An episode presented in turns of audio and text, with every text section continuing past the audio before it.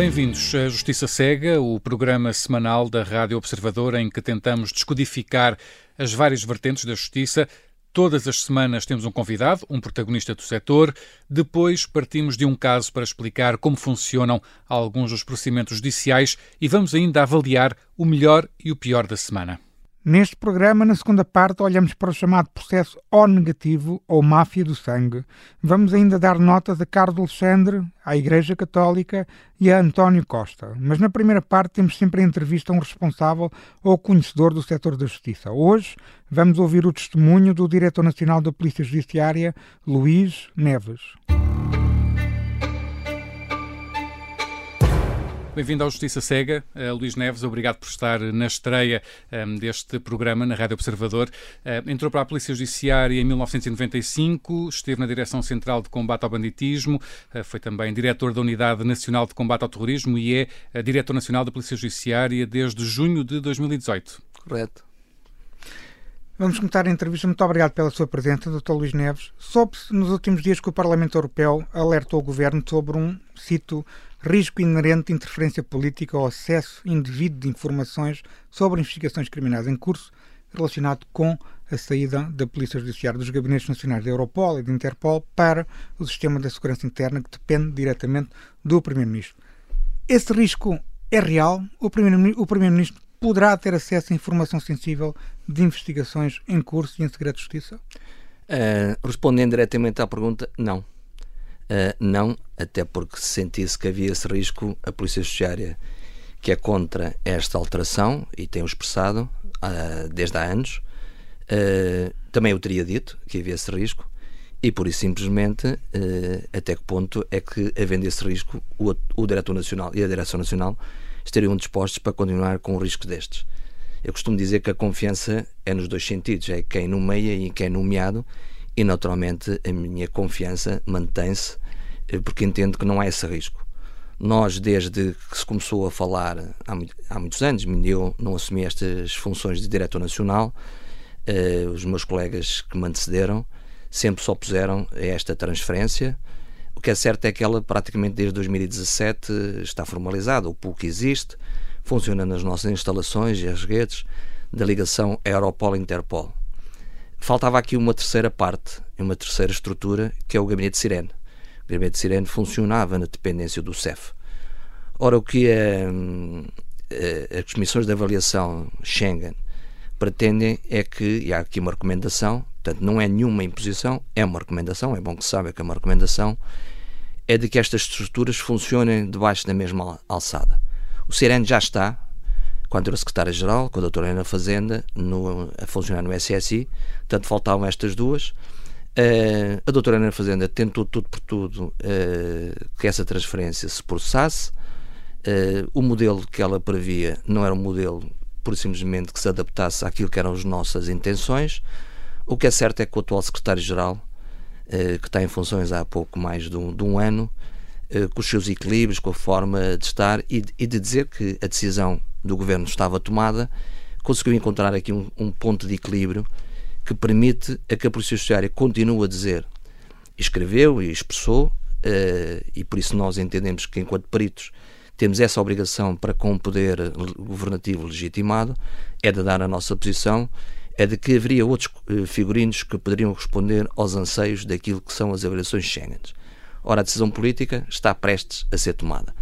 E nesta perspectiva, o que eu posso dizer tendo assumido o que dissemos, por um conjunto de, de razões que não valerá a pena agora aqui dizê-lo, mas tem a ver com a nossa experiência, com a inserção da instituição em sede de cooperação policial internacional, com as matérias, basicamente 90 e tal por cento, que são discutidas na Europol, que são da nossa responsabilidade face à Lei de Organização de Investigação Criminal, eh, as matérias também com, com a Interpol, sendo certo que é diferente, porque aí é mais troca de informação, Uh, portanto, é, é, a Polícia Judiciária quem beneficia mais deste sistema de cooperação não policial? Não é beneficia, mas todos beneficiam. E, eu, e a atual Direção Nacional, o Diretor Nacional, que sou eu, entendo uh, que as outras forças também têm competências e que precisam claro. uh, de, de, agilizar.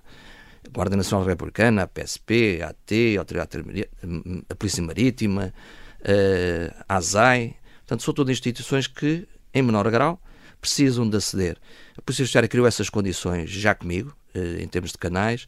Estava escrito na lei que qualquer uma destas forças podia ter oficiais de ligação, se quisesse, na Polícia Judiciária para ter acesso.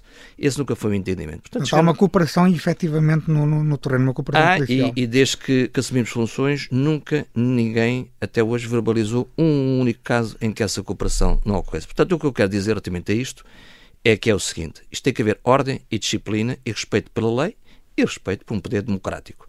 E o que nós somos nomeados, ou concordamos ou não concordamos, se for uma discordância de tal forma que fira a nossa visão e, e os nossos modelos de vida e os nossos valores, temos um caminho certo eh, que é sair. Que é sair.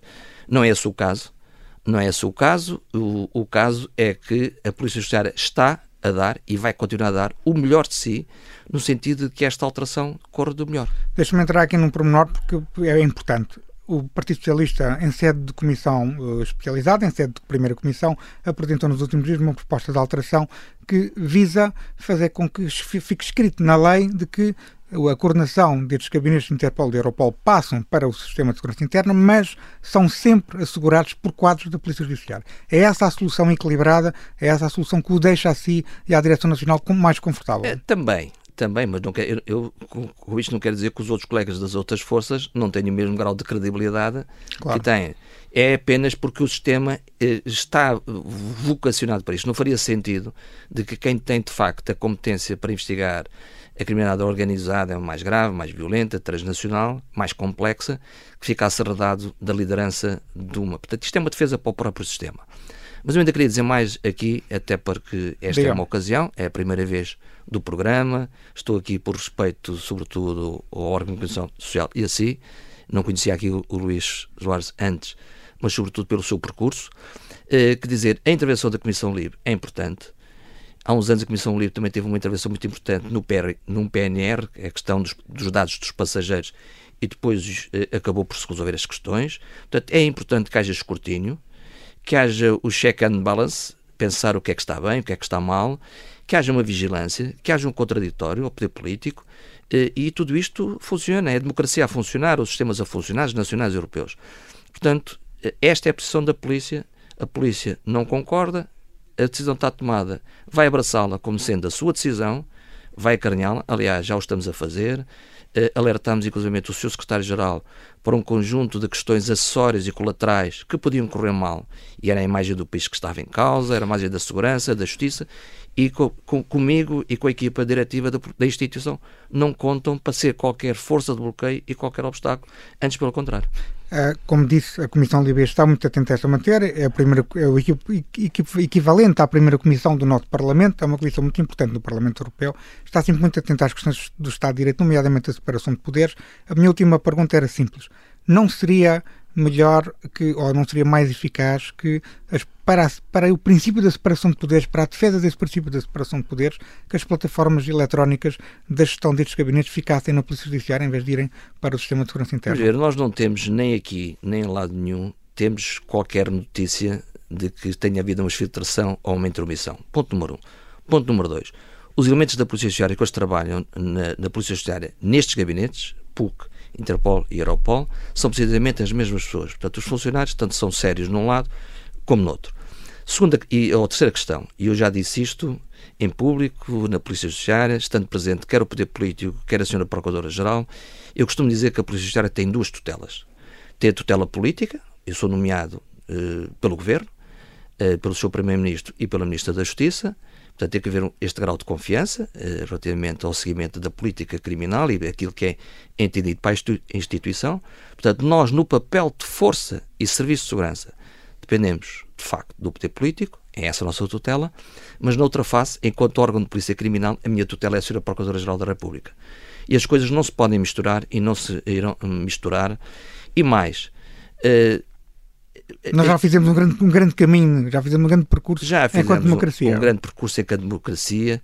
Nunca senti que já trabalhei noutras circunstâncias com governos de diferente origem política, nunca senti que houvesse de facto essa, essa intermissão. E mais, dizer aqui eh, o, o seguinte: quando nós falamos de determinado nível de informação que pode tocar interesses da natureza política, estamos a falar já, na, já em investigações criminais. Uhum. Ora, quando nós estamos a falar em investigações criminais, o próprio Ministério Público tem instrumentos, designadamente através do Eurojust, onde eh, troca a, a, informação, é a informação se calhar mais sensível, é, e fica mais resguardada. É, é, mais resguardada, é mais defendida, é até trocada pessoalmente, em encontros, portanto... A informação financeira, por exemplo, é sempre trocada no âmbito da cooperação judiciária internacional, internacional por exemplo. Por, por, por exemplo. Uh, portanto, eu gostaria de dizer, é importante o debate, é importante o confronto de ideias, é importante ver os aspectos positivos e negativos. A partir do momento em que está tomada a decisão, a decisão passa a ser também a minha e para a qual a Polícia Judiciária dará o melhor para que corra bem. Nunca ponderou se demitir nesta, nesta matéria não, ao longo do processo? Não, não repare, demitir-me numa circunstância em que a Polícia Judiciária está a fazer um caminho de recuperação absolutamente extraordinário. Temos um plano de recuperação de efetivos como nunca tivemos. É isso que vamos abordar agora. Exatamente. E, e a perguntar-lhe isso precisamente, Dr. Luís Neves, porque continuam a ser regulares as queixas, eh, tanto do Ministério Público como da Polícia Judiciária, eh, com, quanto à falta eh, de, de, meios de investigação criminal. o Dr. Luís Neves anunciou recentemente a, a, entrada de 97 inspectores para os quadros da, da Judiciária. no seu entender, o Governo está mesmo a apostar no reforço de meios ou este investimento ainda está aquém daquilo que é necessário? Não, vamos ver. Uh, conforme foi dito no início desta nossa conversa, eu assumi funções em 18 de junho de 2018. Nesse momento, a Polícia Judiciária tinha a, a rondar cerca de 970 inspectores, 80 inspectores, à volta disso, com uma média idade muito superior aos 50 anos. Portanto, para além da questão numérica, da questão do cansaço, porque um profissional de polícia que é sério, e, e de facto eu faço aqui um parênteses, tenho um grande orgulho e uma grande honra de liderar esta instituição que é composta por homens e mulheres absolutamente extraordinários, a todos os níveis, um de tudo, dão uma integra total, sacrifício pessoal, mas um polícia que foi sério toda a sua vida começa a chegar a uma, uma determinada idade, a questão operacional e, e as noites começam a, a pesar. Portanto, nós tínhamos pouca gente, gente já com uma média de idade muito elevada, repito, muito superior aos 50 anos.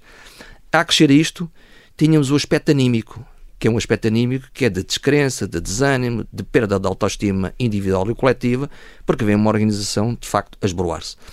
A partir daí, e até o dia de hoje, nós conseguimos recrutar 360 inspectores. Entraram no quadro 360 inspectores, que é a obra. Temos de ter em conta que tivemos dois anos de pandemia. Nem aí as questões de ingressos, de concursos, de formação pararam. Estamos a recrutar, nos próximos meses estará concluída o recrutamento e a formação, 65 peritos, peritos que é o, onde está o, um dos grandes buziles de entrave ao combate designadamente à corrupção, onde nós não recrutávamos um perito havia 11 anos.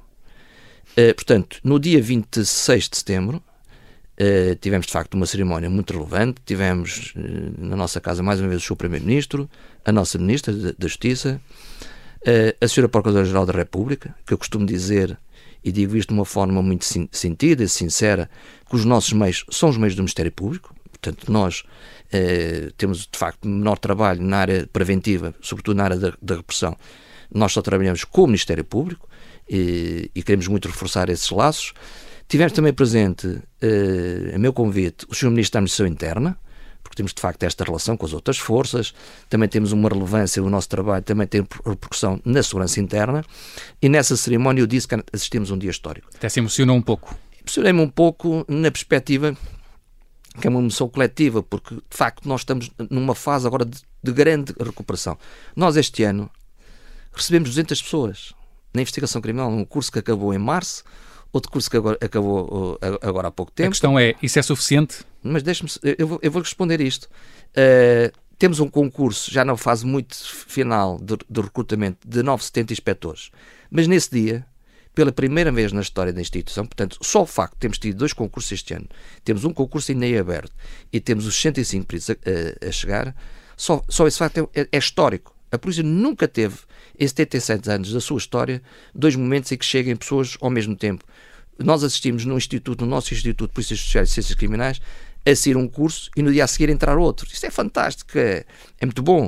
Uh, mas mais, nesse dia, o Governo anunciou que pela primeira vez na, também na história da instituição, uh, nós temos um, um, documento, que é uma portaria tripartida, uh, Primeiro-Ministro e Presidência, Ministro da Justiça e Ministro das Finanças, a dizer que nós todos os anos, inclusive 22 a 26, podemos recrutar 150 inspectores, 50 peritos e 20 seguranças. Ou seja, pela primeira vez, a Direção Nacional tem um instrumento que lhe permite, efetivamente, gerir a instituição. Há um plano. Há um plano. Um nunca, plano tivemos, nunca tivemos um plano, nunca tivemos essa capacidade. Vivíamos sempre com o crédito nas mãos a, a pensar o que é que vamos fazer daqui a dois ou três anos.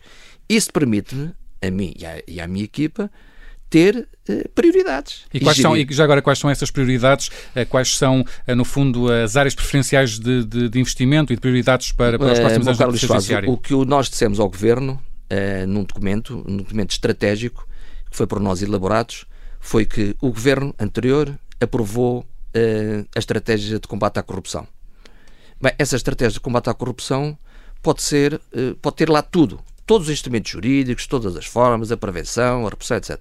Se não tiver músculos, se não tiver pessoas, esqueçam, porque nada nem se conseguirá fazer. Portanto, nós apresentámos um documento estratégico há uns meses largos, em que a perspectiva de prioridades era, de facto, o combate à corrupção e à criminalidade económica ou financeira associada, assim como uh, uh, o cibercrime. O cibercrime tem tido aumentos exponenciais, não só aumentos quantitativos de, de, crimes, mas também da gravidade dos crimes, com ataques a infraestruturas críticas. Este último ano, uh, de facto, foi são conhecidos inúmeros ataques, uhum. eh, estruturas de grande relevo, quer públicas, quer privadas, e naturalmente a Polícia Judiciária tem que se capacitar. E foi esse documento eh, em que nós perspectivámos entradas e saídas de, de meios humanos da instituição que permitiu que o Governo olhasse eh, para as nossas necessidades e viesse ao, ao, ao encontro daquilo que são o, não os interesses, mas os objetivos da instituição para cumprir a sua missão. Vamos abordar precisamente uma das questões da falta de meios, está diretamente ligada à questão da morosidade da justiça, que é uma das grandes preocupações do país. Nos últimos 15, 20 anos, a justiça está sempre no centro das atenções, muito por causa desta questão da morosidade. Vamos falar um pouco sobre isso. Se olharmos para, os, para as estatísticas dos tempos médios da resolução da justiça penal portuguesa, percebemos que o tempo médio de trânsito em julgado um processo penal entre a primeira instância e a última instância é de 383 dias pouco mais de um ano. Não ficamos mal vistos no, ranking europeu com uma estatística desta, mas basta olhar para os grandes processos da criminalidade económica ou financeira, o caso BP, no caso BCP, a Face ao Cutis, Altino Moraes, processos que já transitaram em julgado, não estou a falar dos que ainda estão pendentes, para percebermos que, contente com a fase de inquérito e a instrução e o, e o trânsito em julgado, o julgamento e, e o trânsito em julgado, o tempo médio é de cerca de 10 anos. Estamos a falar de uma diferença de 1 para 10.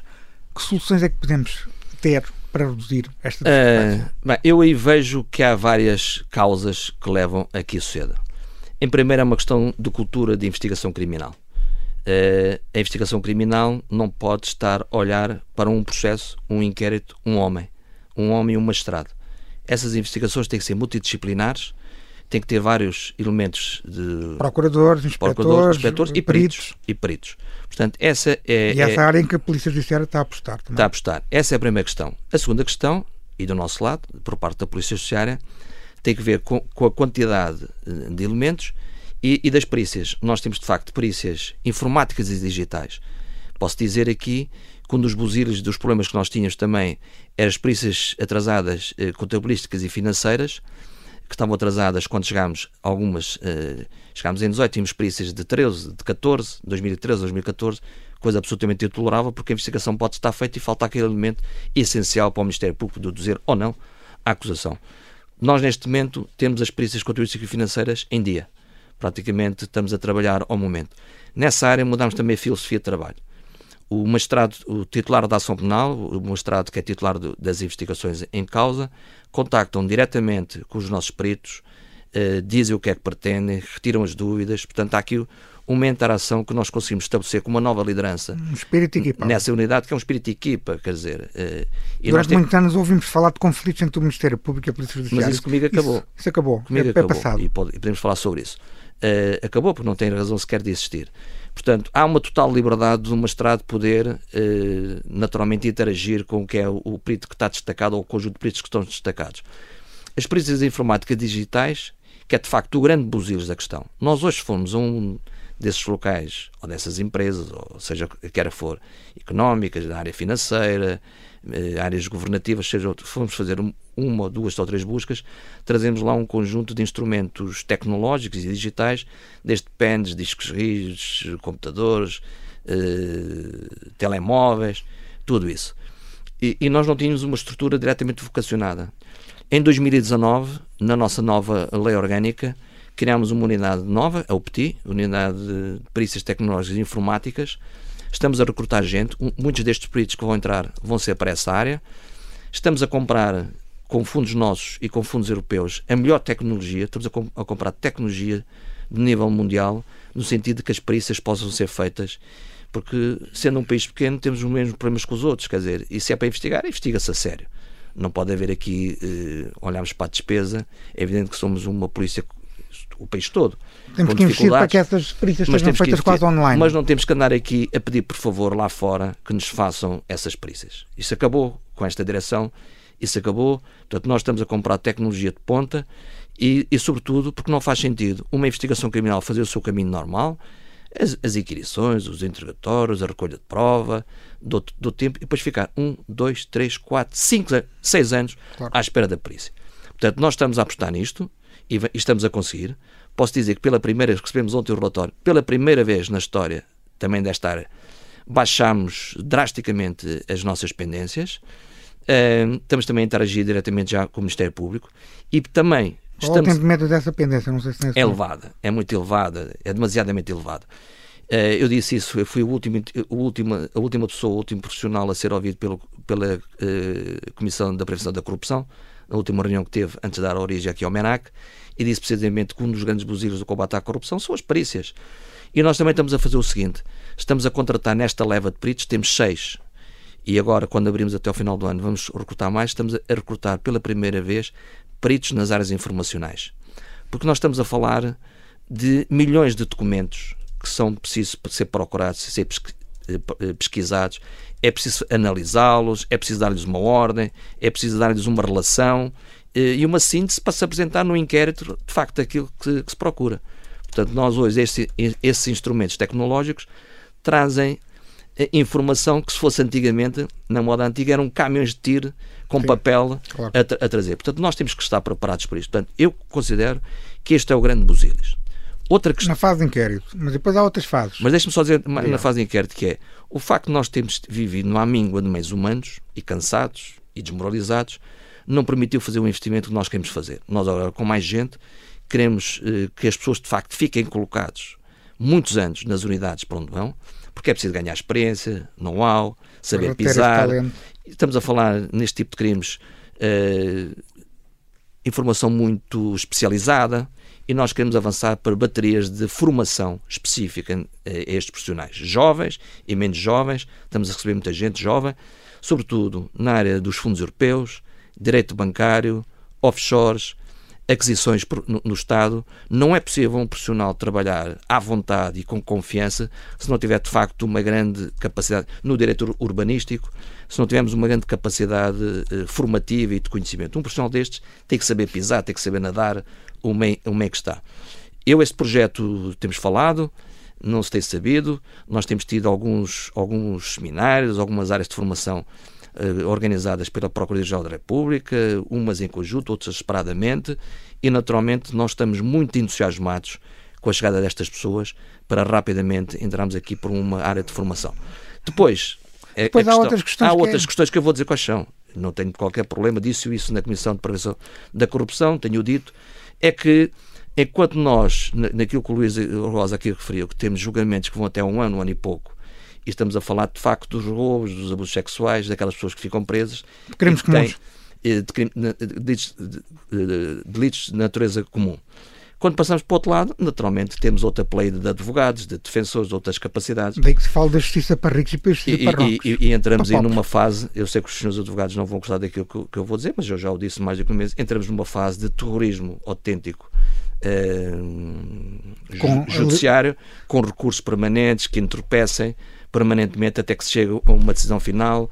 Agora, nos e devia-se alterar a lei para reduzir essas manobras naturalmente, Naturalmente, naturalmente. Reduzir o recurso, o Presidente do Supremo, por exemplo, já disse isso publicamente Não, e foi Eu, eu, eu, eu, li a primeira entrevista que o Sr. Presidente do Supremo Tribunal de Justiça conferiu a um órgão de comunicação social poucos dias depois de ter tomado a posse. Foi aqui o Observador. Eu não queria dizer, disse o Luís. uh, eu uh, assino sendo um funcionário público, mas um funcionário público com responsabilidades e com experiência, e, portanto, e por isso acho que devo dar o meu aporte para que as coisas possam melhorar em prol do Estado Democrático. Entendo que, de facto, eu subscrevo tudo o que ele disse a esse propósito, que de facto há que, nós temos que corrigir isto, porque desde que começa um, uma investigação com todos os incidentes, com todos os recursos interlocutórios até que chega uma, uma decisão final, nós agora temos investigação, instrução, julgamento, relação, Supremo, Constitucional na primeira fase, Constitucional no plenário.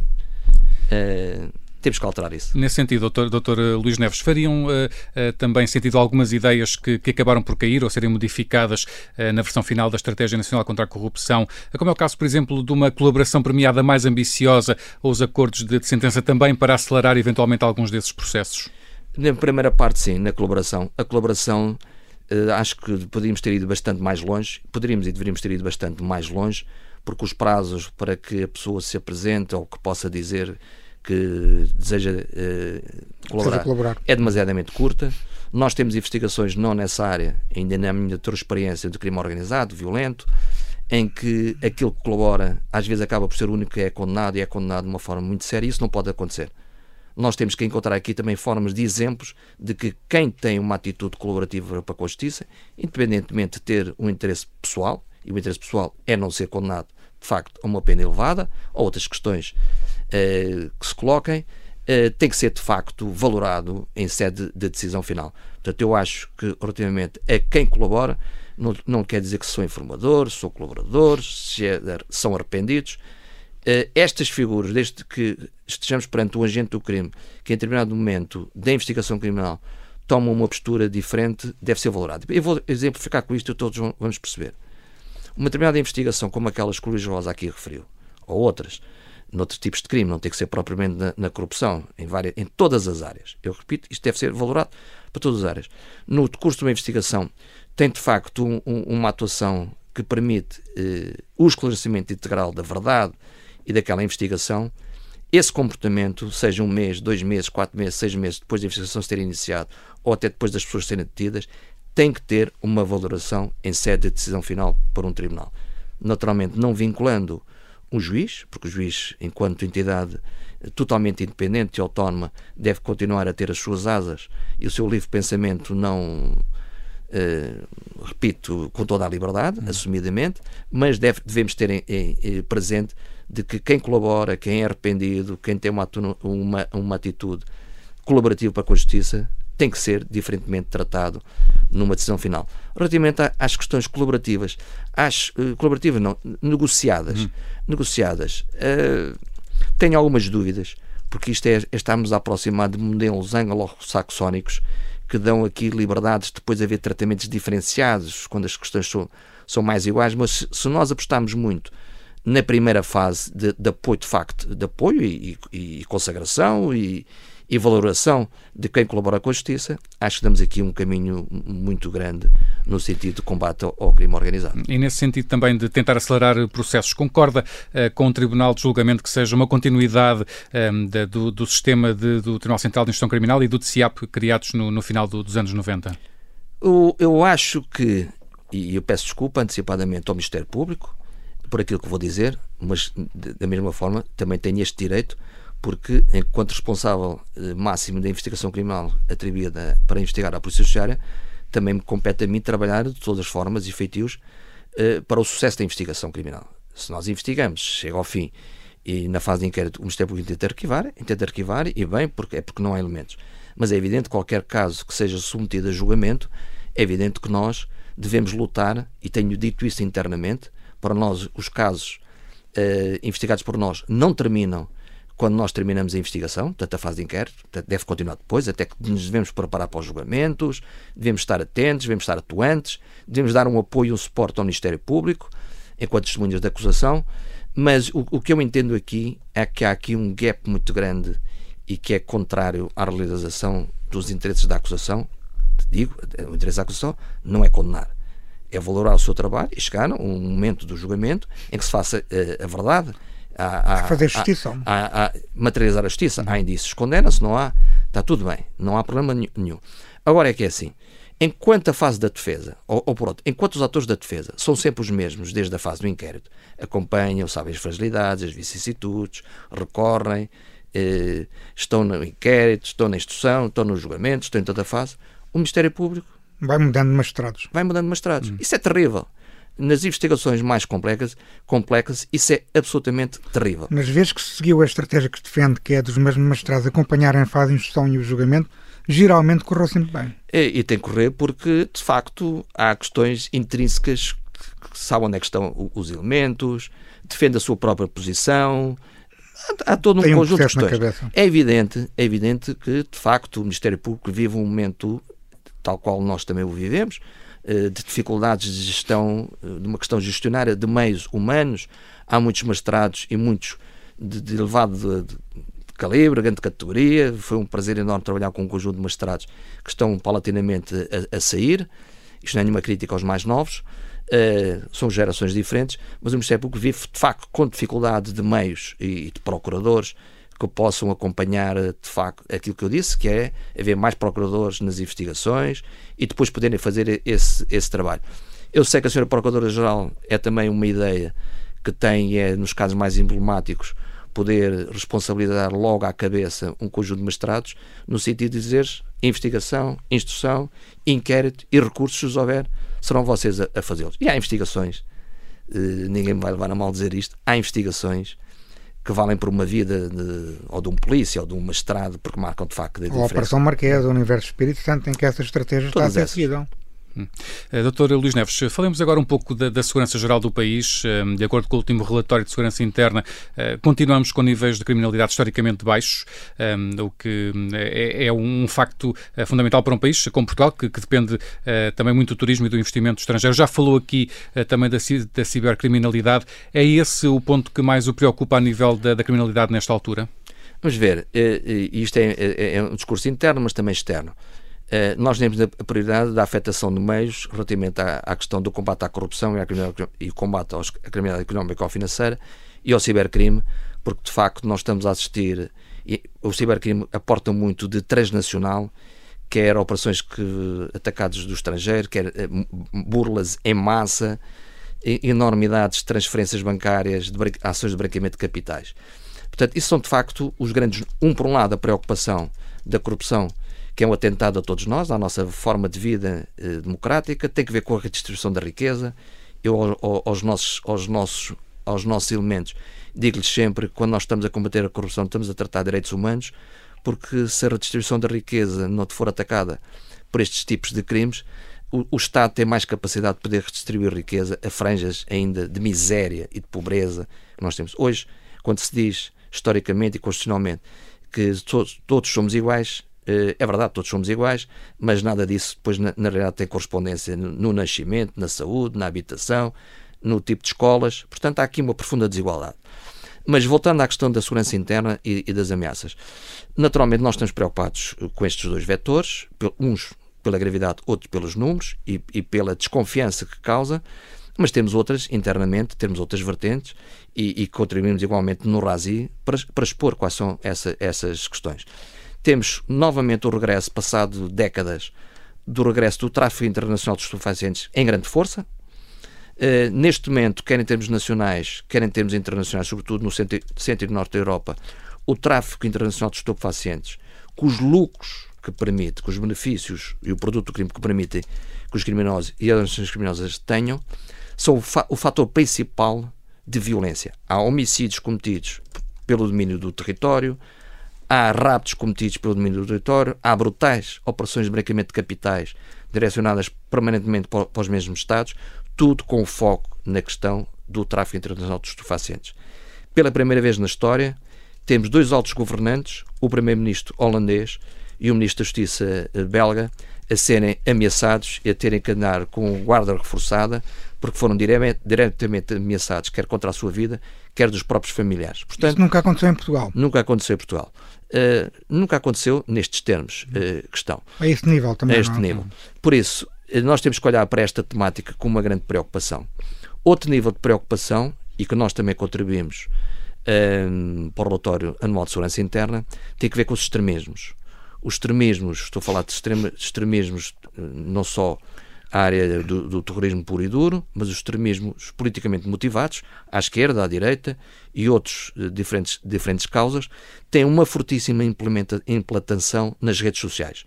Redes sociais que atingem os mais jovens, que endocrinam, que radicalizam, que recrutam, e de facto isto uh, é demasiadamente perigoso, e há instrumentos jurídicos que nos permitem trabalhar nessas temáticas em sede de investigação, é demasiadamente perigoso para o modelo de democracias ocidentais de vetor humanista que nós temos.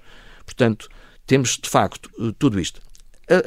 Relativamente àquilo que é o que mais normalmente alicerça ou desalicerça o sentimento de, de segurança do cidadão, que são normalmente os crimes de rua, hum. nós temos de facto tido resultados e uma resposta, uma resposta que é, e, e, digo, e digo isto desde o dia em que tomei posse, digo nos cursos de, de, novos da nossa gente, disse no outro dia, na tomada de posse, que é um trabalho articulado com as outras forças de serviço de segurança, sobretudo com a Guarda Nacional Republicana e com a Polícia de Segurança Pública. São 40 e tal mil homens que as duas forças têm, têm uma inserção no terreno muito grande, e eu costumo dizer, e digo abertamente, sendo certo que os setores mais corporativistas da instituição, hum, se calhar não gostam daquilo que eu digo, mas hum. eu, eu, felizmente tenho a liberdade de pensamento para dizer aquilo que eu penso. Que se não fosse essa ação que nós temos, que não é perfeita, há sempre uma coisa ou outra que, que, não corre bem, mas no essencial, se não fosse essa atuação que nós temos tripartidas por estas forças e, e outras, geralmente o CEF, a, a outros níveis, Portugal não tinha o nível de segurança. Portanto, nós, enquanto OPC da Justiça e ligados a este tipo de criminalidade mais gravosa, também somos um instrumento que contribui em muito para o sucesso da, da segurança interna. Eu vou dar aqui um exemplo. A semana passada desmantelámos um grupo de mais de uma dezena de indivíduos que andava a atacar um conjunto de, de, de casas e de gente com capacidade financeira, geralmente estrangeiros, na zona de Sintra, na zona de Cascais.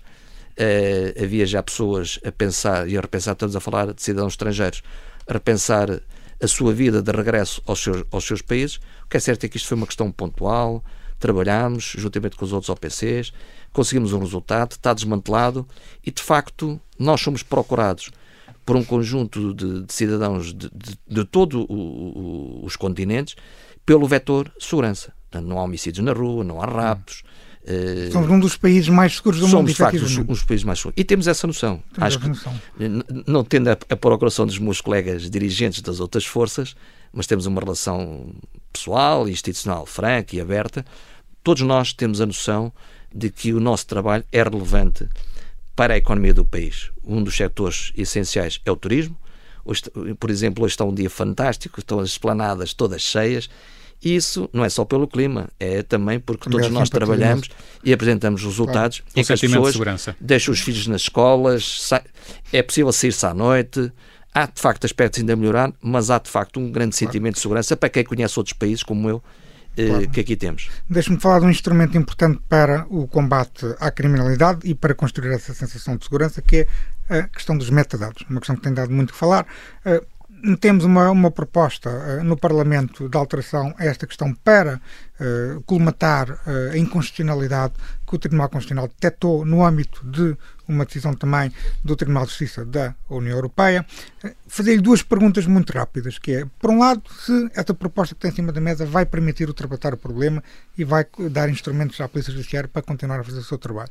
E, por outro lado, como é que investiga o cibercrime as simples burros do MBWay, as fraudes com criptomoedas ou até a pornografia infantil sem acesso aos metadados. Pronto, primeira questão. Uh, não é só para a Polícia Judiciária. É, nós lutámos, e eu, claro. eu, eu, eu, fui ouvido na Comissão, na, no Grupo de Trabalho, no Parlamento, e disse abertamente: isto é uma questão de justiça.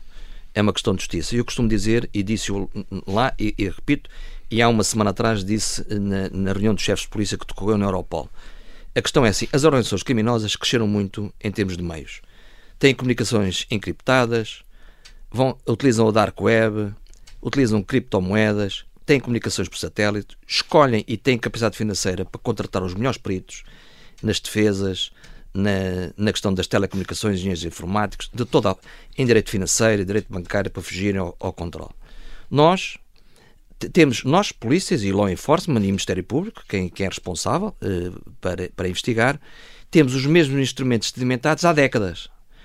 Uh, ou seja, não evoluímos, não, não, estamos a conseguir acompanhar a evolução das organizações criminosas. Ora, isto já é grave, mas mais grave ainda é o pouco que temos querem-nos retirar. Eu na, disse isto no Parlamento, uh, nós estamos absolutamente contra, entendemos que a, a proposta que está em cima da mesa no Parlamento pode minimizar um pouco, mas não vai ao encontro das necessidades de investigação criminal. Uh, as pessoas desenganem-se porque as operadoras têm os seus dados bem guardados, não há nenhuma notícia que tenham sido filtradas algum dia. Nós só, precisa, nós só precisamos, e somos sujeitos a escrutínio de um juiz e depois publicamente aos elementos que pedimos. Há um conjunto de, outro, de outra base de dados, eu disse isto no Parlamento e, e, disse agora na Europol, há um conjunto de outras bases de dados que são muito mais expostas a milhares de pessoas, têm dados muito mais dos dados do próprio Estado, por exemplo. Do próprio Estado, da vida, da vida, da vida de cada um, da justiça, da segurança social, da educação, da AT, bases de dados privadas que têm um manancial de informação muito superior e não têm e aguarda, e são filtradas, há conhecimento disto em todo claro. lado. Eu, na, na reunião dos chefes de polícia da Europol, fiz uma proposta, apresentei este problema, apresentei este problema, eh, tivemos um acolhimento generalizado dos países todos, porque há problemas com, há países com problemas sérios, a questão da Alemanha está com um problema gravíssimo neste momento, aderiram. Nós vamos organizar, em princípio, em Portugal, no início do próximo ano, uma reunião onde iremos convidar, dirigir convites ao Parlamento Europeu, à Comissão Livre, naturalmente, uh, ao Tribunal de Justiça da União Europeia, que é onde está, de facto, o besílios da questão. O Tribunal de Justiça da União Europeia faz uma interpretação do artigo 52 da Carta Europeia de Direitos Fundamentais. A Carta diz que o acesso às bases de dados e a interpretação tem que ser proporcional. Ora, uh, o Tribunal de Justiça da União Europeia faz uma interpretação complet, completamente à látera de quem não percebe rigorosamente nada do que é que é a investigação criminal e, e, e permite apenas dotar as polícias de meios com acesso aos metadados que não nos servem para rigorosamente nada. Um, um dos exemplos é uh, podemos uh, ter o acesso aos metadados de uma determinada zona, um aeroporto, um determinado bairro, um determinado suspeito que já foi condenado isso, à face da nossa lei constitucional, é absolutamente ilegal, eh, não é permitido. Mas depois há outro contrassenso, que é a Europa está a gastar muitos fundos e tem uma lógica muito, muito grande relativamente à questão da inteligência artificial.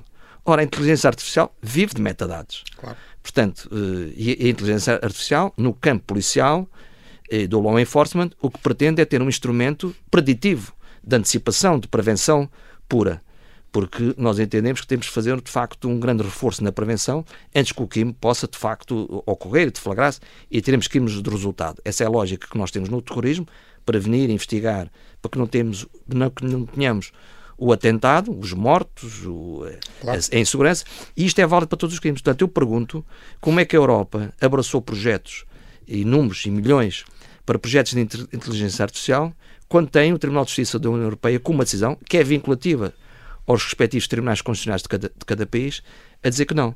Portanto, nós vamos organizar, tenho, estou absolutamente motivado, fomos apoiados pela diretora executiva da, da Europol, todos os países, todos os países, mesmo os, para além dos 27, porque nessa reunião de chefes polícia estão outros países que não propriamente os 27, eh, um conjunto de dirigentes, quer na reunião, quer posteriormente em telefonema, incentivaram a que a reunião possa ser feita. Nós vamos eh, reunir no sentido de darmos a nossa opinião de, de experts. Tentar construir uma Nós não queremos nada para nós. Nós queremos é instrumentos para investigar e para dotar a sociedade de um instrumento de realização da justiça e também de, de, segurança. É isso que a gente pretende. Não queremos violentar a consciência de ninguém, ter acesso a dados de outra maneira que não tínhamos. E também nessa reunião lutarmos para que possamos vir a ter instrumentos mais intrusivos em sede de investigação criminal. Porque isto o que está em causa é, eh, é o, o equilíbrio entre o direito e a reserva da vida privada, a vida de cada um de nós, mas também a materialização da segurança e da justiça. Claro. Eu pergunto, e deixo esta pergunta para todos, é uma pergunta de resposta fácil, aliás, o que o Luís Faz há, há bocado colocou relativamente ao segmento de segurança, se a pessoa tem aqui, de facto, a sua vida privada totalmente eh, guarnecida.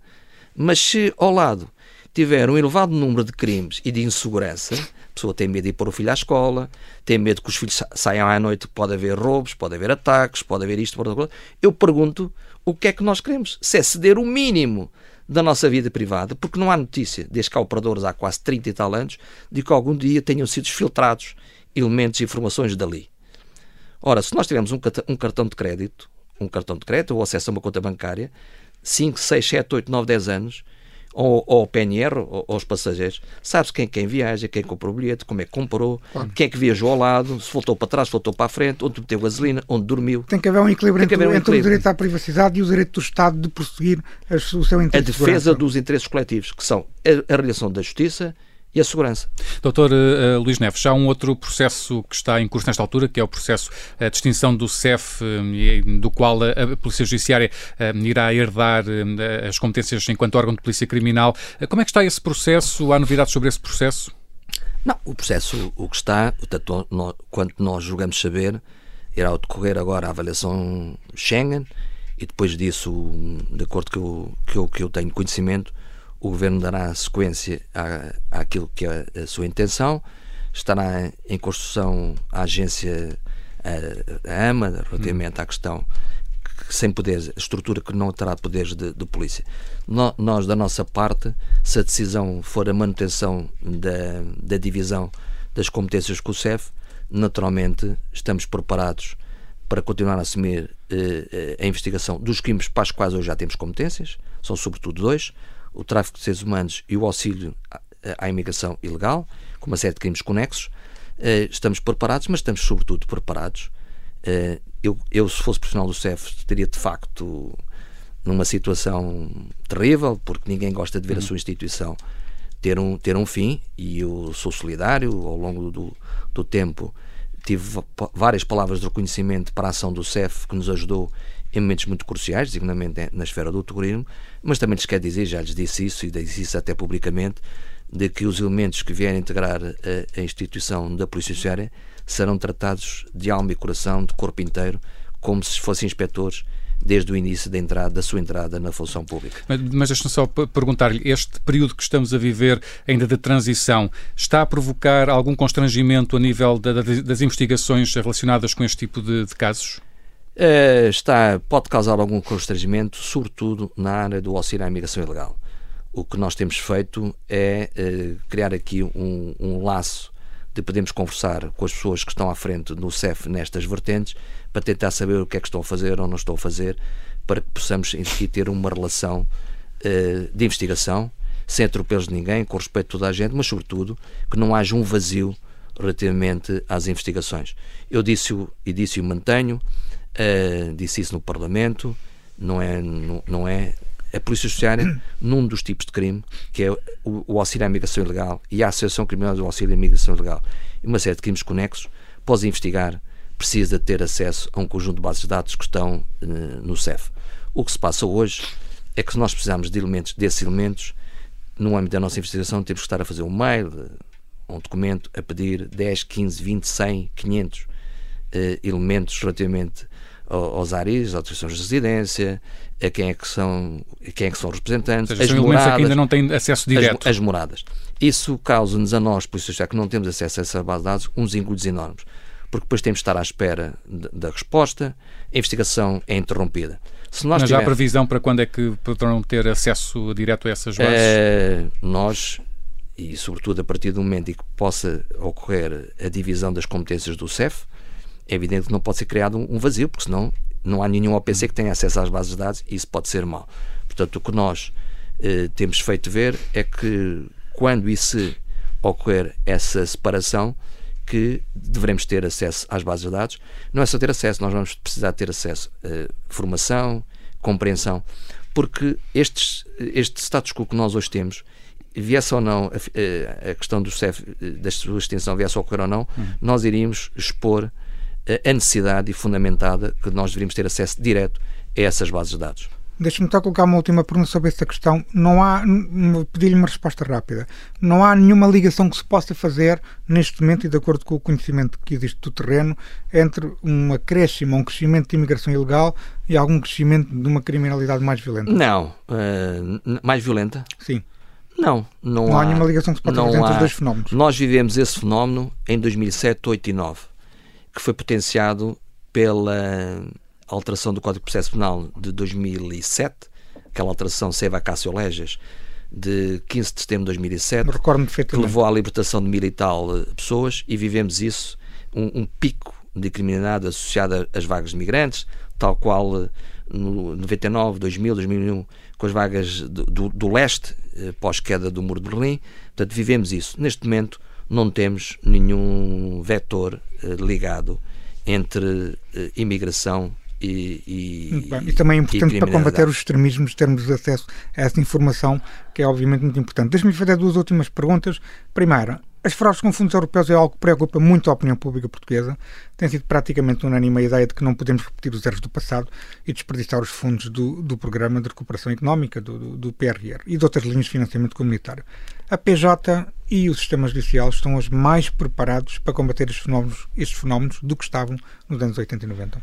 É, é, felizmente que estamos, porque esses anos que o Luís Rosa acabou de referir foram catastróficos para nós uh, e por uma área que, enquanto cidadão, me diz muito, que é a miséria. O Val do Ave foi um, uma das, das regiões do país que mais acesso teve a fundos e percebemos que o, os fundos eram desviados para os Porsches amarelos e para os Ferraris e para tudo isso. Nós nunca mais voltaremos a ter, felizmente, esse patamar de desleixo, de incúria.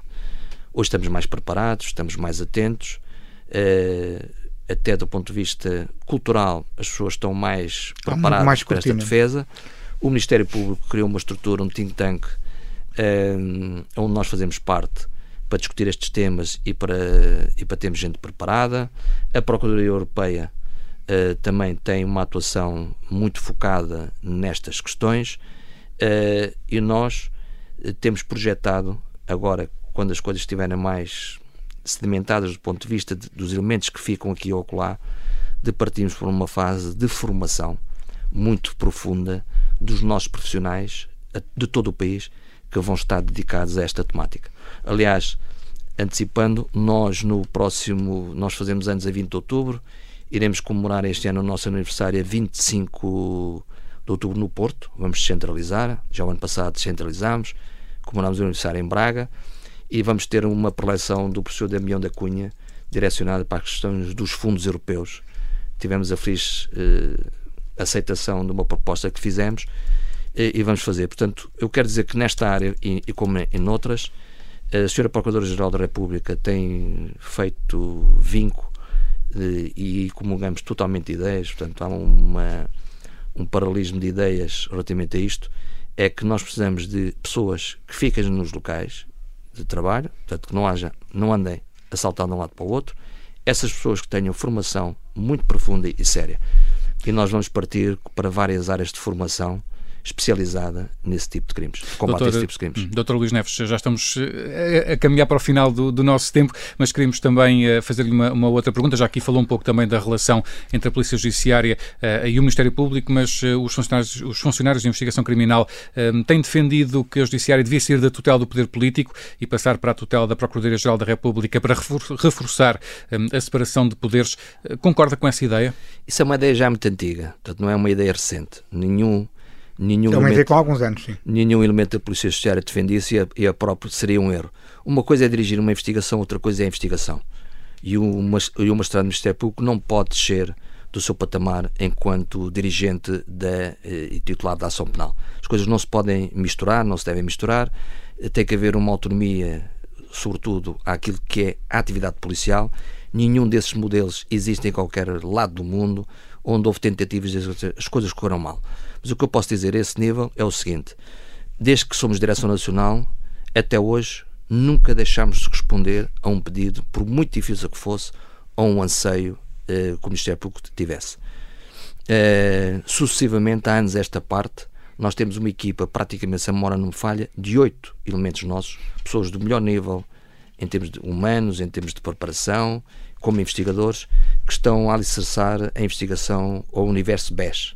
Uhum. Desde que sou diretor, já autorizei, repito, N sucessivas, sucessivas uh, renovações das pessoas que estão.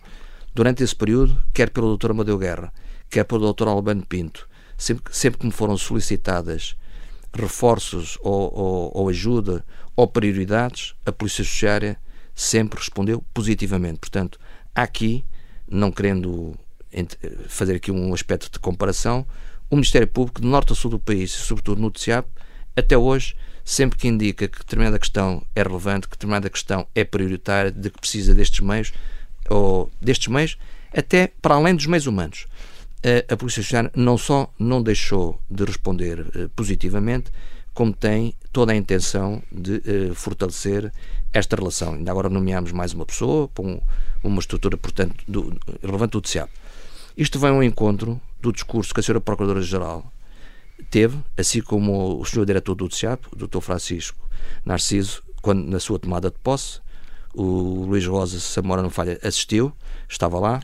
Por acaso não assisti, mas, mas ouvi o discurso com Ouviu. atenção. Uh, quer um discurso, quer outro, deram especial relevo ao papel do OPC, Polícia Judiciária. Relevo não quer dizer, estamos aqui a comparar, isto não é, não, uh, as outras forças têm outras missões muito nobres, muito relevantes, muito importantes para todos nós, até para a tranquilidade nós podemos investigar, eu reconheço isso e agradeço. Uh, mas uh, distinguiu, de facto, a relevância de uns e de outros, face às competências que temos, à confiança em quem nós deposita, isso foi verbalizado por estes dois, pela mais alta dirigente do, do, do Ministério Público, mas também nos alertou, e bem, e eu tenho esse discurso, uh, sublinho por baixo, igualmente, que é isso acarreta para nós maior responsabilidade. E nós estamos disponíveis para receber essa, essa maior responsabilidade, conquanto a lei da organização de investigação criminal seja respeitada uh, na, sua, na sua gênese, no seu espírito, no seu dia a dia. No, no, Justiça Cega, queremos sempre ouvir no final uh, alguma história ou situação que tenha marcado a carreira uh, do, do, nosso convidado uh, para o testemunho de, de cada semana.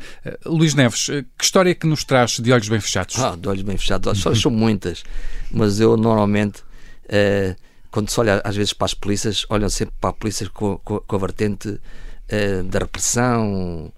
E, eu acho que, e, e, tive muito ao longo da minha vida, trabalhei numa área de crime violento, assaltos a bancos, transportes de valores, tráfico de armas, tráfico de seres humanos, raptos, sequestros. Portanto, apanhei a parte, quer como investigador, eh, inspetor, coordenador. Realidades depois, duras. Realidades muito duras. Eh, e digo sempre, por, por vivência minha e até por formação, formação extra-polícia, eh, policial, mas extra a polícia judiciária, de que um polícia tem que, ser, tem que ter uma, uma figura humanista, de aceitação. Eh, nós não somos, não, não somos, não podemos ser justiceiros, não podemos massacrar ainda mais aquele, aquela pessoa que acabamos de prender, porque em alguns casos pronto, a gente tem o sabor, porque há um crime grave, houve o desrespeito de outros valores, uh, mas muitas vezes há outras questões colaterais, como a família, os filhos dos detidos, há uma compreensão. Portanto, eu tenho muitas, muitas histórias ligadas com presos a quem ajudámos, a quem estivemos presentes, a quem não estigmatizámos mais do que aquilo que já, já existia. Eu guardo uma história no início da minha carreira, ainda era estagiário. Havia um gangue aqui em redor de Lisboa muito grande, muito numeroso, que assaltava indiscriminadamente bancos, CTTs, ganhas de transportes de valores, eram peritos, eram de facto muito bons. A unidade da DCCB conseguiu desmantelar esse grupo e havia um, que era um dos mais novos, detidos, que me tratava por chefe Neves, chefe Neves, tal, uh, um angolano, uh, que dizia que não tinha equipamento, que não tinha nem nada, shampoos, não tinha. De facto, vivia, tinha uma vida miserável. Uh, e era um salto em banco de um lado para o outro. E eu fui a um, um supermercado que havia próximo da polícia, que hoje já não existe, uma grande cadeia, comprei-lhe um par de ténis, os shampoos, as escovas de dentes, pronto, um conjunto de questões é que a pessoa se sentisse minimamente e lá lhe ofereci. E, e repara, eu estava a oferecer ali aqueles a polícias que tinham 30 anos de polícia, gente dura, gente que tinha estado com as FPs 25 de Abril, que não olhavam muito bem um polícia estar a oferecer coisas a um, a um detido, ainda por cima eu vinha da advocacia, e tinha feito muito à, à esfera criminal. Portanto, eu ainda era, houve ali uma, um fator de desconfiança e tal. Passados, mas ofereci as coisas com toda a naturalidade. Passados uns 4 ou 5 meses, este tipo de assalto, entretanto, cessou, porque o grupo foi todo desmantelado, prendemos salvar 16 pessoas. Uh, passados uns 4, 5, 6 meses, começam novamente a haver, sobretudo, assaltos a bancos. E nós estávamos descansados, porque o grupo não podia ser, tinha sido desmantelado, não tínhamos deixado ninguém de fora para reiniciar a atividade. E então, quando começámos a ir aos bancos, Uh, a primeira descrição é que a pessoa que saltou para cima do balcão era muito ágil, uh, cocheava, era muito ágil, pronto, e, e, e, e era o mesmo modus operandi que ele estava. Era um assalto, puxava da arma e vinham os outros e levavam o dinheiro. Bem, viemos a constatar que era uh, o Chiquitá. O Chiquitá, nosso cliente, uh, que nós tínhamos prendido uns meses antes, que tinha fugido da cadeia. Hum. Na fuga partiu um pé, portanto foi o tempo de consolidar a, a fratura para começar novamente a saltar e fugiu com os meus ténis. Uh, portanto, também. eu naqueles primeiros tempos fui assim um bocado alvo de chacota, mas uma chacota uh, saudável, claro. tranquila, uh, de bom ânimo. mas eu depois também disse: mas vocês esquecem-se que uma, da uma das provas que nós temos é no, no balcão, está lá. Eu não escrevi isso numa história, que eu tenho essa história escrita, está lá as marca. marcas do ténis que eu lhe ofereci, portanto a prova... Sabia estava, bem qual era, qual era o ténis em questão. O, o Chiquitá, depois quando recapturado, outra vez com grupos numerosos, ele fugiu da cadeia quatro ou cinco vezes, depois disso.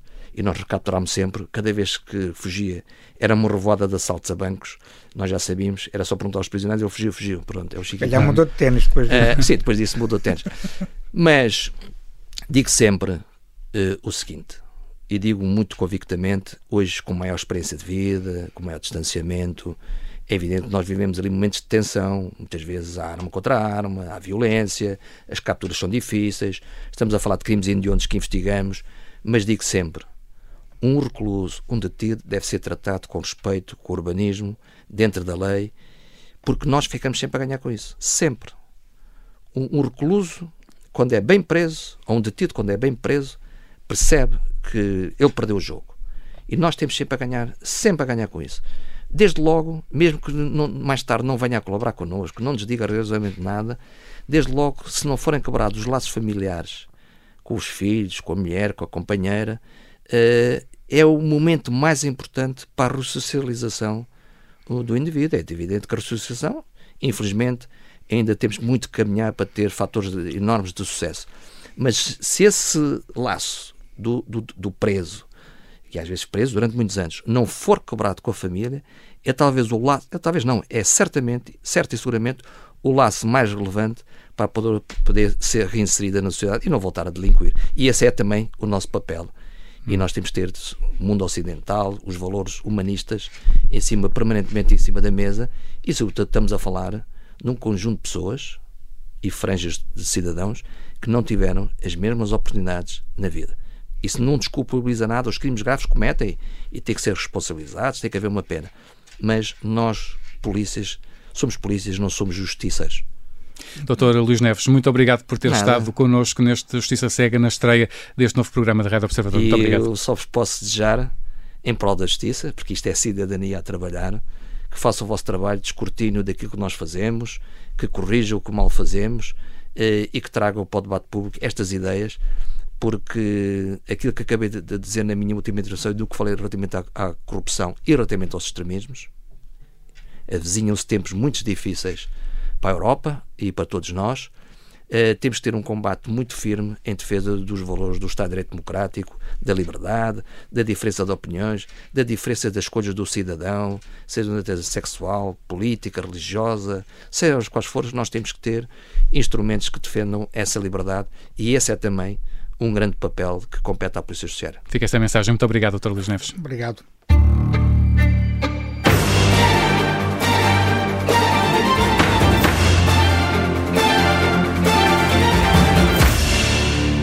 Bem-vindos à segunda parte do Justiça Cega. Este é o momento em que vamos analisar o caso da semana, seguindo um formato que é clássico aqui na Rádio Observador, o formato do explicador. Vamos traduzir um caso que tenha marcado a Semana da Justiça eh, numa linguagem simples e acessível. Hoje, o caso da semana é o processo O negativo e para nos falar sobre ele temos eh, connosco o Paulo Saragossa da Mata, membro do painel eh, de comentadores que nos vão ajudar todas as semanas a descodificar os meandros da justiça. Bem-vindo, Paulo. Primeiro, a Luís Rosa, hum, vamos eh, recordar exatamente que caso é este. Bem, muito rapidamente, este caso já teve vários nomes mediáticos, a Operação O Negativo, a Máfia do Sangue, ou até mesmo caso Octafarma. O que é que está aqui em causa é uma acusação contra sete arguídos, sendo que os principais arguídos são Paulo Lalande Castro, ex-administrador da farmacêutica que se chama Octafarma, e Luís Cunha Ribeiro, ex-presidente da Administração Regional de Saúde de Lisboa e Valdo Tejo. Lalande Castro é acusado de alegadamente ter corrompido Cunha Ribeiro para que a Octafarma fosse alegadamente beneficiada nos concursos de aquisição de plasma sanguíneo para o Serviço Nacional de Saúde. Cunha Ribeiro é acusado de ter recebido contrapartidas financeiras que o MP avalia em cerca de 914 mil euros. Ou seja, Lalandi Castro é acusado de ter é acusado de corrupção ativa, enquanto Cunha Ribeiro é acusado de corrupção passiva e de recebimento indevido de vantagem. Lalandi Castro é ainda acusado de ter criado um alegado esquema de branqueamento de capitais de cerca de 3,6 milhões de euros, que são o resultado de comissões que recebeu da Casa-Mãe da Octafarma, uma empresa suíça, pelas, pelas vendas que realizou em Portugal. Há também outros crimes menores, como abuso de poder, falsificação de documento, que estão em causa na acusação. De notar, por último, que este é um caso que derivou de uma investigação jornalística da TVI e que deu lugar à abertura do inquérito em 2015. A acusação foi deduzida em novembro de 2019, mas a instrução criminal só se iniciou em maio de 2021, sendo certo que há factos em causa na acusação que remontam ao ano de 2000. Ou seja, as vendas da Octafarma, que estão sob suspeita, decorreram entre 2000 e 2012, mas sempre ao abrigo de um concurso público internacional aberto em 2000, um pormenor que certamente será explorado pelas defesas durante esta fase de instrução criminal. Hum. Um, doutora Paulo Saragossa da Mata, este processo um, entra agora no, na fase do debate instrutório. Explique-nos um, exatamente hum, que, que, fase é esta hum, e qual a razão de ser desta, desta fase. Bem, um debate instrutório é, por assim dizer, uma audiência uma, uma audiência, não é igual a uma audiência de julgamento, e com ela se encerra a segunda fase, que é uma fase facultativa do processo criminal. Esta segunda fase chama-se instrução e tem por função, uh, nos termos da própria lei, confirmar ou não a acusação deduzida no fim da primeira fase, que é o inquérito. Ora, o debate instrutório é depois uh, realizado, é a tal audiência realizada para que uh, a, a acusação e defesa debatam sobre uh, os meios probatórios que tenham sido realizados em inquérito, ou sobre os argumentos que quer a acusação, quer a defesa tenham trazido para a fase instrutória, uh, e esse debate é um debate oral, contraditório, uh, em que o juiz de instrução tem o dever de tentar perceber as opiniões das partes, ponderar os argumentos de cada uma das partes e terminar fechando o, debate, até pode não ser no próprio momento, pode ser uh, até oito dias depois, com a, com, a, com a, produção de um despacho, que é o despacho de encerramento de instrução. Este despacho pode ter dois, dois sentidos, ser de pronúncia, levar o, o arguído a julgamento, ou de não pronúncia, arquivar o processo. Hum. Convém só dar mais uma ideia, que é a instrução, sendo fase facultativa, é, é uma fase que não tem de ser uh, requerida a só pelo arguído, pode ser requerida também pelo assistente, ou seja, pela acusação particular.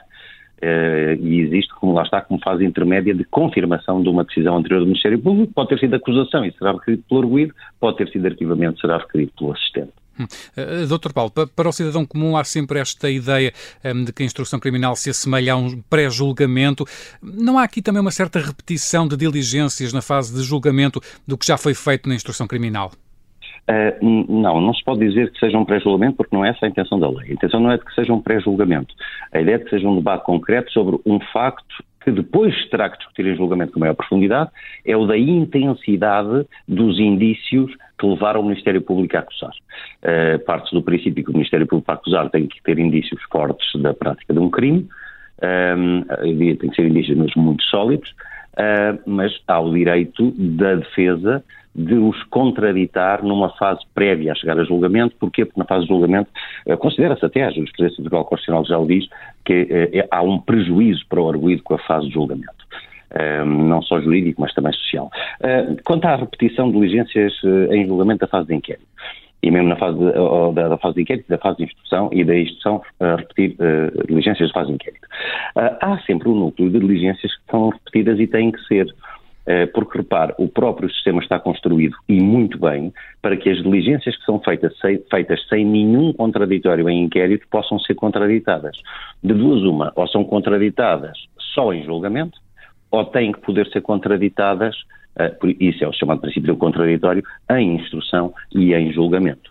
Não é a mesma coisa uma testemunha ou qualquer pessoa, eu, por exemplo, estar a ser entrevistado apenas por si ou estar contraditoriamente a ser entrevistado por si e pelo nosso amigo Dr. Luís Rosa, eh, que tenham uhum. opiniões diferentes sobre o mesmo tema. Portanto, é por isso que há alguma repetição, mas o conteúdo não é nem tem de ser o mesmo. Uh, agora discutiu-se muito, por causa de um caso polémico, se cabia ao juiz de instrução estar a ouvir muita prova. cabe ao juiz de instrução ouvir toda a prova que ache necessária para poder estar habilitado a decidir uh, a instrução. Hum. Doutor Paulo, deixe-me então passar agora aqui a palavra também ao uh, Luís Rosa. Luís, um, o Tribunal Central de Instrução Criminal um, deverá ser o Tribunal de Instrução mais mediático do país. Dos processos que, que acompanhaste, uh, contaste diferenças na forma uh, como Carlos Alexandre e Ivo Rosa olhavam para a instrução criminal? Sim, sendo que até há bem pouco tempo eram os dois únicos juízes deste Tribunal Central de Instrução Criminal que teve um, foi alvo de, um, de uma alteração uma alteração legislativa e, portanto, agora tem novos juízes, já não tem só estes dois juízes. Por acaso, vão os dois sair do, deste Tribunal Central. O Dr. Ivo Rosa já saiu, o Dr. Carlos Alexandre candidatou-se a desembargador, soube-se esta semana e, portanto, pode eventualmente também sair. Ora bem, curiosamente, estes dois juízes de instrução tiveram contacto com, com estes autos na fase de instrução criminal e ambos tiveram incidentes de recusa. Depois da acusação, os autos foram distribuídos ao Dr. Ivo Rosa, mas como estes juízes estavam em exclusividade na Operação Marquês, foi Carlos Alexandre quem tramitou o processo. Não, nesse momento, Lalande Castro, em outubro de 2020, interpôs um incidente de recusa. O mesmo foi rejeitado pela relação, pela relação de Lisboa. Quando os autos baixaram, o Dr. Ivo Rosa assumiu os autos e, em março de 2021, o Ministério Público interpôs também um incidente de recusa que também foi igualmente rejeitado pela relação de Lisboa. Portanto, além da percepção que existe de Ivo Rosa ser mais sensível às questões da liberdade e garantias dos arguidos e dos pontos de vista da defesa e por outro lado, de Carlos Alexandre ter mais favorável a um escrutínio e às posições do Ministério Público, é verdade que os dois juízes veem a instrução de uma forma, uma, uma forma muito diferente.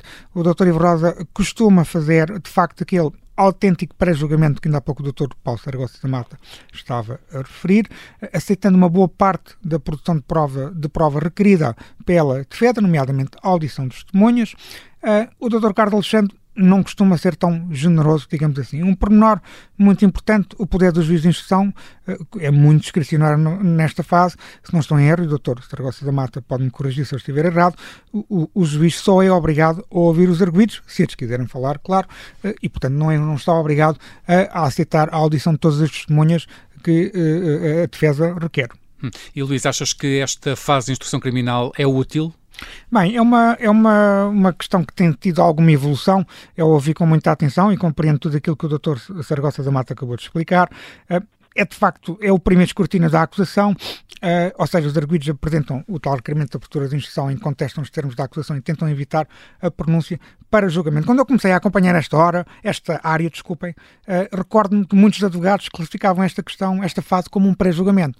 Um, quando me explicavam, nós, nós jornalistas não somos licenciados em Direito, como é o meu caso, uh, ouvi, sabemos, vamos tendo um conhecimento empírico, nomeadamente com conversas com advogados, com procuradores, com juízes, tentando perceber como é, como é que a lei funciona. Uh, e de facto houve aqui uma, uma evolução na forma como a fase de instrução hoje, é hoje vista, uh, nomeadamente pelas, pelas magistraturas. A maior parte dos juízes que eu conheço, por exemplo, olham para a fase de instrução criminal como uma fase em que simplesmente se valida ou não os pressupostos da acusação do Ministério Público, ou seja, avalia-se a prova indiciária recolhida eh, e não tem de haver um grau de certeza sobre os indícios recolhidos.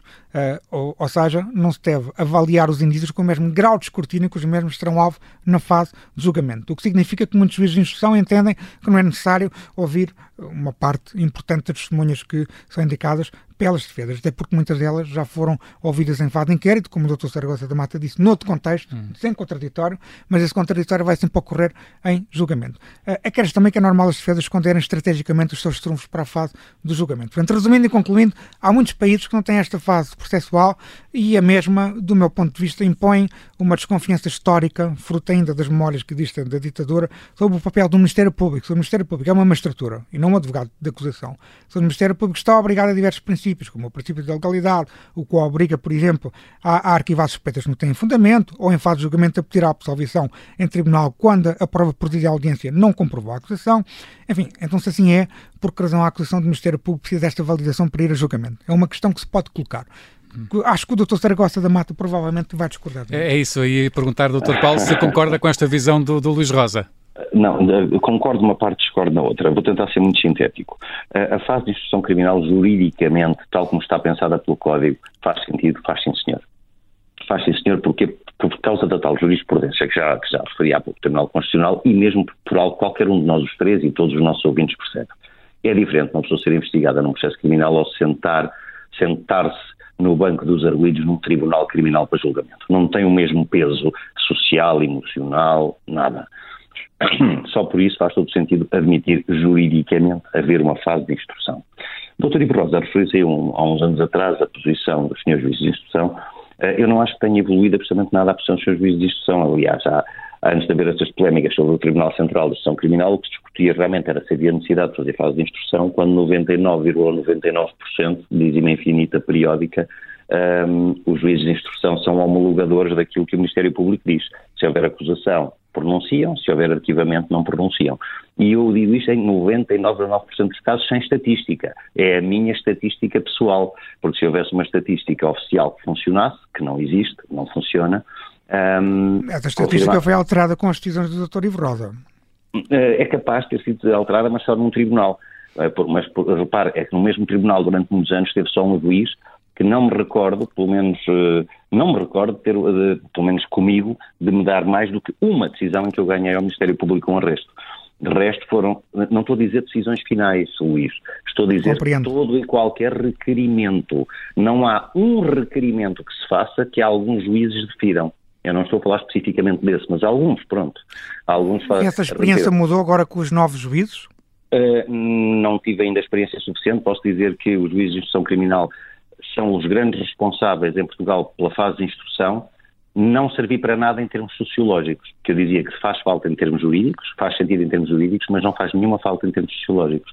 Os juízes de instrução criminal demitem-se muitas vezes da sua função, olhando para a acusação do Ministério Público como uma certeza e olhando para os argumentos das defesas como uma, uma, uma, uma mera tentativa de evitar que se vá para a frente mas também acontece o contrário uh, quando é o assistente a, a, requerer a abertura de instrução. É, se o Ministério Público arquivou, está, mas é arquivado, porque é que este senhor vem aqui incomodar a justiça? Esta postura dos juízes de instrução criminal é má, porque não exercem realmente as suas funções. Saiu há poucos dias um acórdão do Tribunal da Relação de Lisboa que, ao arrasar completamente a aplicação de medidas de passam a um arguído, refere com todas as letras que inexistem todos os indícios que ao caso eram aplicados. E, no entanto, houve uma senhora juiz de instrução criminal que, uh, como o gato por vinha, ou cão por vinha vindimada, ou gato por brasas, considerou que tudo estava verificado. Eu diria, nem sequer leu, assinou o que tinha que assinar. É a única hipótese que justifica um certo tipo de comportamento. E, portanto, concordo com o Luís e discordo. Certo. Doutor Paulo, neste último minuto que nos resta, eh, queria também perguntar-lhe, eh, porque soube-se nos últimos dias que o doutor Ivo Rosa eh, ordenou notificação do Primeiro-Ministro e também do Ministro Manuel Pizarro e de outras pessoas que tinham sido escutadas no âmbito deste processo pelas autoridades. É costume o juiz de instrução proceder a essa notificação? Não, não, não é costume, devo dizer que não é costume. Não tenho propriamente uma razão justificativa uh, que possa dizer, olha, exatamente foi por isto.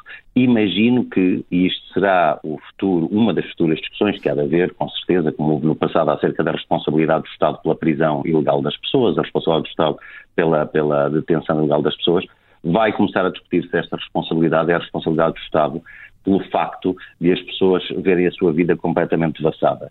E é importante que isso aconteça. Mas é importante que aconteça mais alguma coisa. É que depois de haver uh, ações de responsabilidade civil contra o Estado, para que o Estado pague às pessoas por terem estado indevidamente presas, detidas ou, ou estarem a ser exputadas, devassarem-lhes a sua vida íntima e privada sem qualquer necessidade, porque se utiliza meios de investigação mesmo quando eles não fazem falta, que a seguir o Estado faça uma coisa que a lei da responsabilidade civil do Estado prevê, é que exerça direito de regresso contra a negligência grosseira de, dos funcionários que a praticaram. Hum. Doutor Paulo, eh, isso significa que os visados poderão eh, pedir, por exemplo, indenizações ao Estado? Eu, eu, não, eu não sei se eles poderiam se eu fosse advogado, um deles tentaria, se é que pudesse dizer-lhe assim, porque ela está, é um caminho por lavrar, é uma terra por desbravar. Esta do direito de regresso merece outro debate, fica para outra Fica, fica para, para, outro programa. Uh, Dr. Paulo Saragossa da Mata, obrigado por nos ter ajudado a explicar este processo negativo neste, neste programa de estreia um, eh, do Justiça Cega aqui na Rádio Observador. Obrigado, muito até à obrigado, próxima. Muito obrigado. Estamos já a caminhar para o fim do programa de hoje com as alegações finais do Luís Rosa. Luís, neste espaço vais dar notas à atualidade da semana na área da justiça e para isso vamos usar aqui uma lógica relacionada com a Temis, a deusa da justiça. Começamos pela positiva. Quem é a tua balança de hoje? Quem é que se destaca por ser equilibrado e ponderado? O juiz Carlos Alexandre. Uh, decidiu candidatar-se ao concurso curricular de acesso aos tribunais da relação. O que significa isto? Significa que o juiz de direito quer ser um juiz de direito, neste caso Carlos Alexandre, quer ser graduado em juiz desembargador, um segundo escalão, digamos assim, da hierarquia judicial. E, portanto, quer ser colocado num tribunal de relação. Os juízes são inamovíveis, logo só são transferidos ou promovidos se assim o desejarem. Entre muitos outros, esse é um dos princípios estruturantes que separa a ditadura da democracia. E Carlos Alexandre fez muito bem em apresentar esta candidatura em nome da renovação de quadros, em nome da renovação geracional do Tribunal Central de Instrução Criminal. Carlos Alexandre esteve 18 anos no Ticão, também, o tribunal também é conhecido por este nome, e deixou claramente uma escola e uma linha de atuação escrutinadora, escrutinadora do a quem doer, que será seguida certamente pelos seus colegas mais novos. E Luís, o que é que ainda não está claro esta semana? O que é que ainda está de olhos vendados? A Igreja Católica e a sua colaboração com a Justiça no que diz respeito às suspeitas de abusos sexuais. O Papa Francisco determinou uma linha clara de transparência e de colaboração com as autoridades judiciais de cada país nesta matéria tão sensível do ponto de vista da imagem da Igreja como dramática do ponto de vista das vítimas. A Igreja Católica Portuguesa deu o passo correto quando criou a Comissão Independente que estudou os crimes de abuso sexual de menores. Ao fim de nove meses de trabalho, a Comissão validou 424 testemunhos, já enviou 17 denúncias para o Ministério Público e pondera enviar mais 30 testemunhos. Este trabalho válido e credibilizador da imagem da Igreja Católica não pode ser destruído por uma espécie de guerra surda que cada vez mais é visível na opinião pública. De um lado, os bispos mais conservadores, como o Bispo do Porto, Dom Manuel Linda, a desvalorizarem as denúncias e as vítimas. E do outro lado, os bispos mais progressistas, como o bispo de Leiria e Fátima, eh, Dom José Ornelas, ele próprio suspeito da alegada ocultação eh, de suspeitas, que defendem o trabalho da Comissão. Os jornalistas têm de continuar o seu escrutínio porque não há outro caminho para a Igreja que não seja a colaboração com as autoridades judiciais. E por fim, Luís, quem é que merece uma crítica mais negativa? A quem atribuis a espada de hoje? António Costa, o Primeiro-Ministro, a propósito da retirada à Polícia Judiciária dos Gabinetes Nacionais de Cooperação Policial da Interpol e da Europol. Foi conhecida nos últimos dias a carta da, da, chamada Comissão Libé do Parlamento Europeu, uma comissão que é equiparada à Comissão dos Assuntos Constitucionais da Assembleia da República, que levanta uma suspeita grave, a de que existe, e aqui estou a citar, um risco inerente de interferência política ou acesso indevido a informações sobre investigações criminais em andamento. Fim de citação. E porquê? Porque as informações da cooperação policial, muitas vezes sobre investigações em segredo de justiça, e que até podem envolver titulares, cargos políticos, essa informação passa a estar na esfera na dependência e na esfera da Secretaria-Geral da Segurança Interna. E por escolhi António, António Costa, porque esta é uma antiga ideia de António Costa, desde o seu tempo como Ministro da Administração Interna em 2006 eh, e desde que assumiu o encargo de Primeiro-Ministro em 2015, que António Costa está a tentar implementar esta mesma ideia. Ao transferir para a Secretaria-Geral da Segurança Interna, que é um organismo que depende do Primeiro-Ministro, estas, com esta questão da cooperação policial internacional. O alerta do Parlamento Europeu também é muito importante por essencialmente três razões. Porque alerta para o risco do princípio de separação de poderes, para o risco de violação do princípio da separação de poderes, um dos, dos poderes estruturantes do Estado de Direito Democrático, mas também porque tem, a carta acaba por ter um peso político simbólico, ao ter enviado diretamente para o próprio Primeiro-Ministro, o que o responsabiliza. E porque, por último, vem de uma comissão, a Comissão Libi, que sempre deu muita importância ao princípio da separação de poderes e esteve na origem das, das primeiras críticas, esteve na primeira linha das críticas à Hungria e à Polónia por tentarem controlar politicamente o poder judicial. Resumindo e concluindo, o governo António Costa criou um problema reputacional para Portugal. Portugal não tem nada a ganhar em ser comparado com a Hungria e a Polónia. Por muito não seja justa esta imagem, e ela não é totalmente justa, é essa a imagem que Portugal arrisca-se a, constru a construir e que é que não nos podemos esquecer que o governo António Costa já teve o problema do Procurador Europeu, no qual foi duramente criticado pelo Parlamento Europeu em geral e pela Comissão Libé em particular. E com as alegações finais do Luís Rosa, terminamos este primeiro Justiça Cega. Todas as semanas, na Rádio Observador, tentamos descodificar os vários elementos da justiça. Até para a semana. Até para a semana.